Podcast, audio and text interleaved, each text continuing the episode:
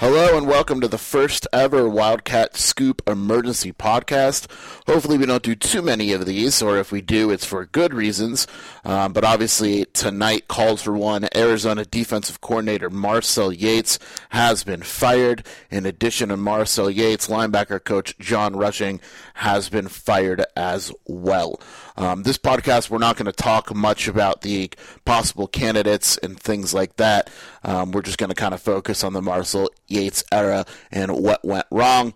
A lot went wrong. I mean, let's let's be honest, but um, that's kind of what we're going to focus on. And later on this week, we'll touch on some of the candidates and maybe what Kevin Sumlin is looking for.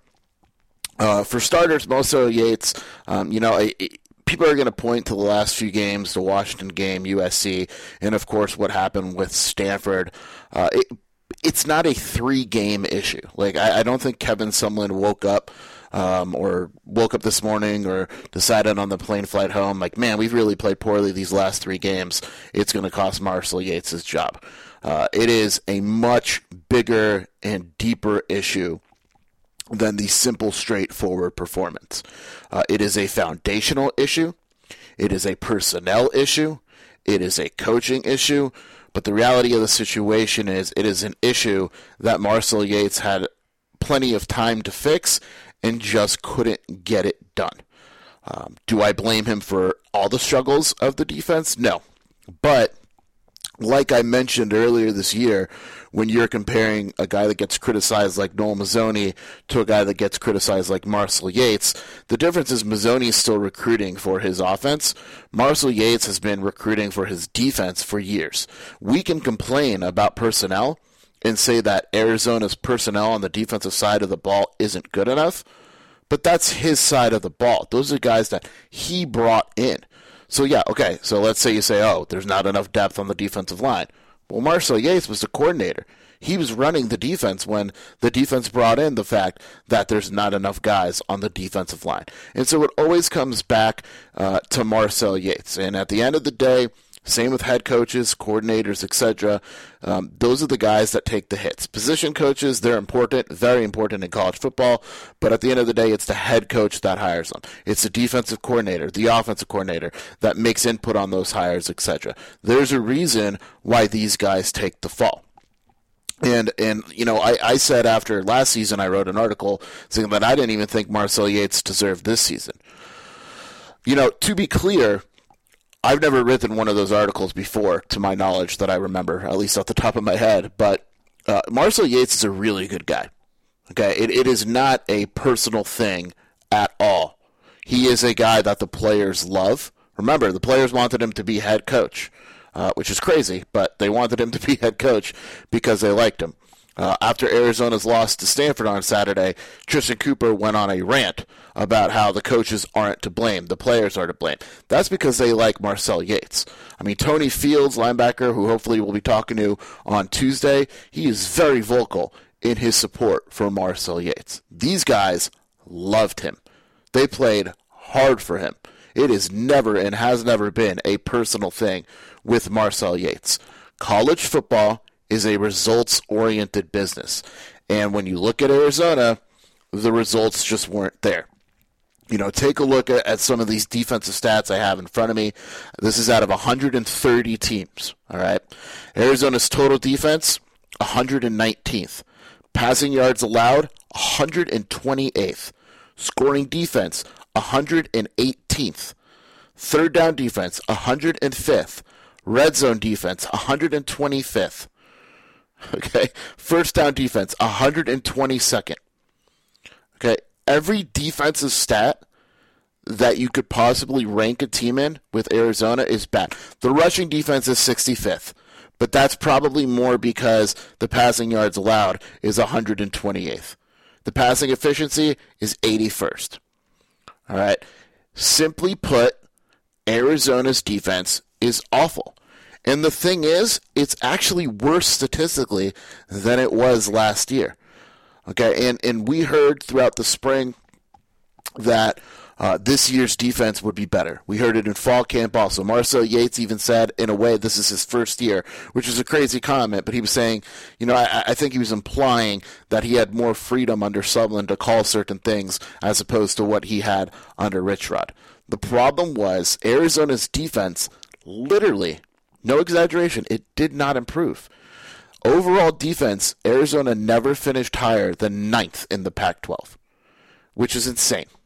And in a day and age where defense matters, okay, yes, you need good offense to win in college football, but you take a look at the top teams in the conference, it's defense. Utah, their offense has improved, but their defense is insane. They're allowing like 11 points a game.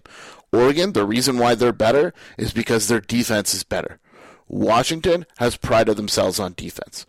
Defense is the way to go. And I'm not saying that your head coach has to be a defensive mastermind or anything like that. Like Chris Petersen's known as an offensive coach, uh, which is kind of crazy, but different different subject. Um, but you need to be able to play defense to win Pac-12 titles, conference titles, to beat good teams. Like you need to be able to put a solid product on the field. And like I mentioned, okay, I'm not blaming coaching for everything, but it still goes back to Marcel Yates uh, with personnel and, and, things like that. Um, you know, to me, it started with overall recruiting. And yes, recruiting under Kevin Sumlin has been disappointing so far. But, you know, we'll see how it closes out. They still have over 10 rides to give. You never know. But when you take a look at Marcel Yates and where things went wrong, you know, we talk about how Arizona had no depth. We've talked about how there's guys playing defense for Arizona that have no business playing defense for Arizona. When a cornerback gets hurt and the backup is a walk on, that means you didn't recruit well. All right, it's it's that simple. Okay, it doesn't mean that that walk on is super good most of the time. Sometimes it does. Credit to the walk ons that are able to do that. But most of the time, it means that, simply put, the defenders that you have, the depth isn't good enough. All right, you look at the at the overall class of guys that Marcel Yates brought in defensively, and they just haven't got it done.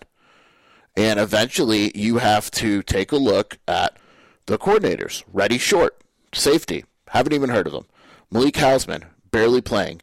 Scotty Young has been awful this season. Xavier Bell, right? Not really playing. Plays a little bit. Mike King Johnson, transfer. Tony Wallace, didn't qualify. JB Brown, solid, not great. Anthony Pandy, it took Marcel Yates three years or whatever it is to figure out that Anthony Pandy was a good linebacker. Okay, credit Pandy for saying that it was him, but it's still, I mean, you know. Kylan Wilborn, huge regress. I mean, major, major regress since uh, freshman season. Can barely see the field now. Troy Young, okay, doesn't really play. All right. Jose Ramirez, outside linebacker, never made it to campus. Sione Tafahema, same thing, left. All right. That was Arizona's 2017 defensive class. Okay. 2018 defensive class. And yes, I'm doing this, you know, top of my head. Javon Hill didn't qualify. Nahe Salunga doesn't play. Christian Young, decent. Give him, you know, some credit. Mackenzie Barnes, decent. Isaiah Johnson, not playing. Mikey Irving, not very good. All right. PJ Johnson, he left, was a very good player. Uh, credit them. Okay. 2016, and I'm not going to do this for all of Marcel Yates, but 2016, Chacho Ulloa, role type of guy. Kahi Nevis, we know what happened to him. Isaiah Hayes, transferred to Louisville. Colacion, injury. Jalen Cochran, not good enough to play. Gavin Robertson, not good enough to play. Justin Holt, not good enough to play, wound up transferring. I mean, Francisco Nelson, not good enough to play, wound up transferring. Like, it is just remarkable the amount of defensive players under Marcel Yates that this team recruited uh, that failed. And and you could keep going back. I mean, it, it's, you know, Anthony Mariscal, right? Fintan Connolly, credit to them. Devon Brewer, decent.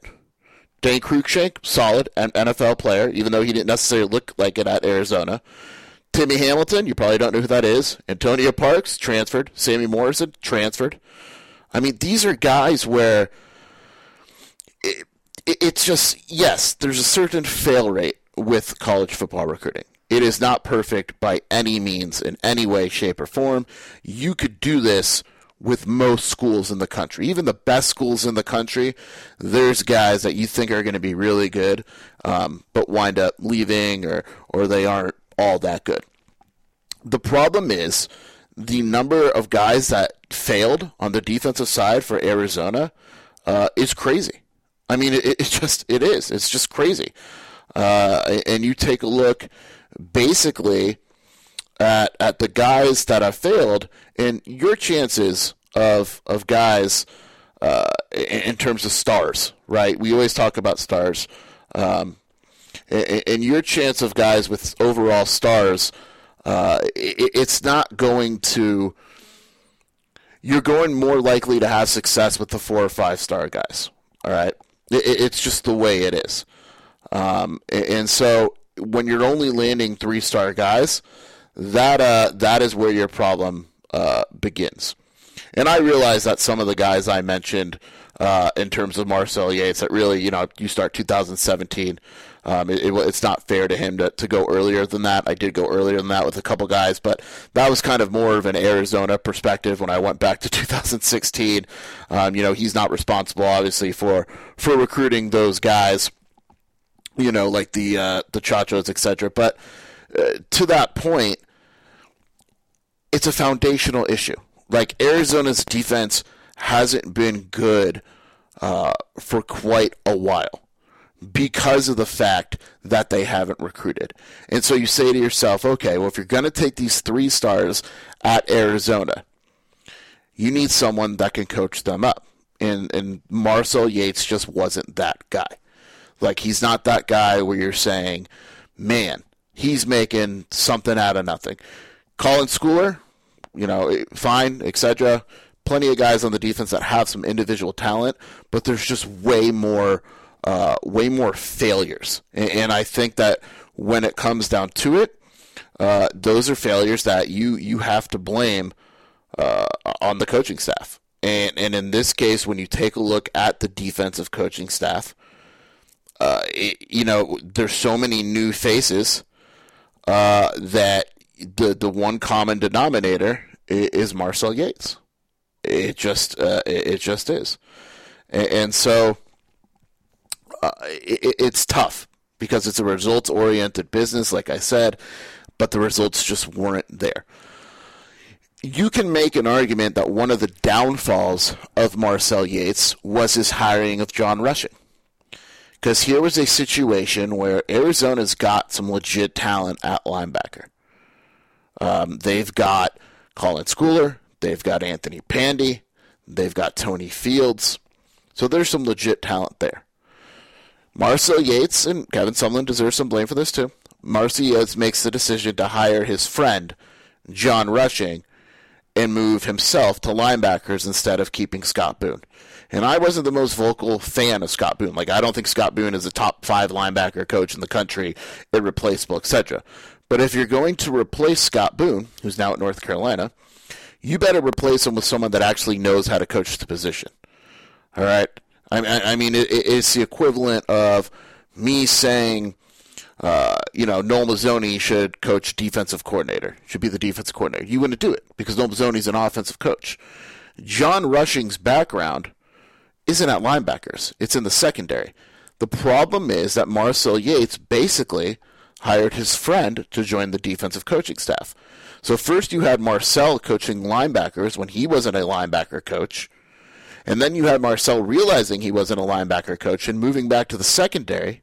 And instead of hiring a linebacker coach, he put in John Rushing to coach linebackers who knew less about coaching linebackers than he did. And I'm not going to name names, but I know of a few linebackers that were very unhappy at the hiring of John Rushing. Again, decent guy, results oriented business, but if you're Colin Schooler, for instance, you want to be coached by a linebacker coach. You don't want to be coached by a safeties coach. You are a linebacker trying to make the NFL. Whether you think you can make the NFL or not, the reality is that if you're a starting football player in college football, you're trying to make the NFL. And if you're being coached by a guy who doesn't know the position, your chances of making the NFL decrease dramatically. And so I would strongly assume that whoever someone hires that defensive coordinator, whether he's a linebackers coach or a safeties or whatever it may be, is going to fill the staff with guys that actually know how to coach certain positions. Like I'm not saying Kyle DeVan go coach safeties. It makes absolutely no sense. And so you can make the case very strongly that the downfall of Marcel Yates this year at least was John Rushing. You can make the case that as soon as he hired John Rushing, it was the downfall. But let's just point to this year. It was you, you could make the case that Rushing hurt him considerably. All right. So the question is obviously, you know, why now? And there's a few reasons. Uh, number one, Marcel Yates' contract runs out in January 2020. Uh, it, it, was not renewed. Obviously, it was not going to be renewed. Uh, he made $560,000. That's good for about 105th in the country. Um, and that's 105th out of all coordinators, not just defense coordinator. He actually makes uh, quite a bit more money than a few. I know he makes more money um, than the Oregon State defense coordinator. I know that he makes more money than Danny Gonzales over at ASU. I know that he makes more money than Morgan Scalley uh, over at Utah, who's their defensive coordinator. Um, so he, he makes, and yes, I know it's crazy. I just mentioned three three names that you'd probably take over Marcel, but he makes uh, more money than those guys. So when you're taking a look at the Pac-12, Bob Gregory at Washington is another one. When you're taking a look at the Pac-12, it's a pretty competitive defensive coordinator salary. Um, you're not going to pay Marcel Yates another year to, to put up the results that he has. Makes absolutely no sense. Uh, so you might as well just fire him now because why are you going to wait till January? Which brings me to point number two the early signing period.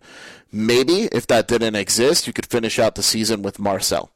But the fact is that now that there's an early signing period, which is on December 18th, let's say you wait to the end of the season after the ASU game to fire Marcel Yates, you've now given yourself two weeks to close the signing period with no defensive coordinator.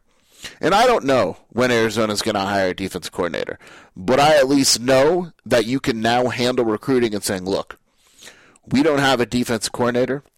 I'm going to make a good hire. You have to trust me here. Sign with Arizona. I promise we'll get it done. Or you can say, look, maybe you shouldn't sign early. Wait to see who we hire. You don't like it, so be it. But, you know, we hire a good defense coordinator. Come out, take an official visit. Or he'll give you a call. You could talk about him. Just wait. Just wait until the after. Now, my guess very strong guess is that Arizona has a defensive coordinator by the early signing period, whether that is Chuck Cecil or someone else. I just don't think Arizona goes into that early signing period without a defensive coordinator. Uh, the number three reason, and maybe the most important reason out of them all, is fan support. Um, you know, I don't I don't get mad after Arizona losses anymore. I've kind of shut that part of my brain out because um, it's just the business. Uh, but I know my wife, she gets mad for me, and she was pretty pissed after the Stanford game because um, while I, have been critical of Khalil Tate and, and he played two halves, uh, 31 points at Stanford should be enough to win that game uh, against a team that averaged 20 points a game.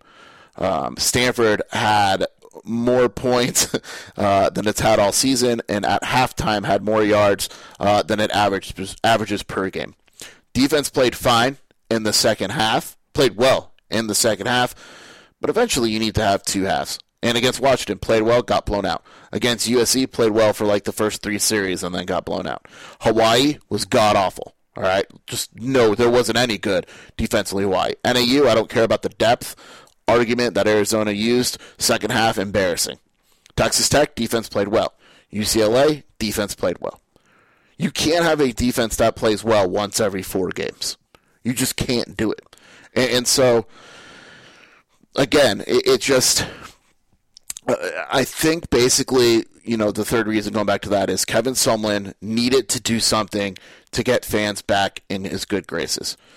Oftentimes, the first indication a coach is going to get fired is when fans start to turn on him and the attendance starts to go down. and the 80 email box starts to fill up. And I'm not saying Kevin Sumlin deserves to be fired. I do not think he deserves to be fired.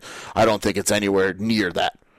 Um, I think he has plenty of time left, especially just let him finish out his contract. I, am not in that boat. I'm not one of those angry fans. Uh, I think it's ridiculous to blame him this early because of those recruiting downfalls that I mentioned earlier on both sides of the ball, really. Um, but this move, firing Yates, says to the fans, and I tweeted this. I tweeted this on Saturday night after the game. I said, if I'm Kevin Sumlin, I'm pulling a Les Miles or a Mike Leach. I'm getting rid of a coordinator, and I'm showing fans that I care. Is firing Marcel Yates with four games left in the season going to turn Arizona's defense into one of the best in the conference? No. If it does, then Marcel Yates is a lot worse than the people listening now uh, thought he was. Is it going to improve the defense for at least one game? My theory is always if you fire a coach, a coordinator, whatever, um, the next game the team comes out motivated, something to prove, and all that. I think Arizona's defense plays well against Oregon State. I don't know how it plays the rest of the season, but I think it plays well against Oregon State. But the biggest thing is overall big picture is it shows, hey Tucson, I care about winning. I'm dedicated to winning. This isn't me just hiring my friends as coaches or co- coordinators and keeping them around and being comfortable. I know a lot of people think that Kevin Sumlin is just being comfortable as the head coach of Arizona. This puts that to rest. It is I am making a change. Mediocrity is not accepted as long as I am coaching at Arizona, and I'm going to show you. And he brings in Chuck Cecil, who is forget how you feel about him as coordinator. You like him, don't like him, whatever. There is no arguing that he is a player legend at Arizona. How many times have you seen his interception against ASU? Every time they play, it brings it up. You talk about the best defensive play in school history, that's right there.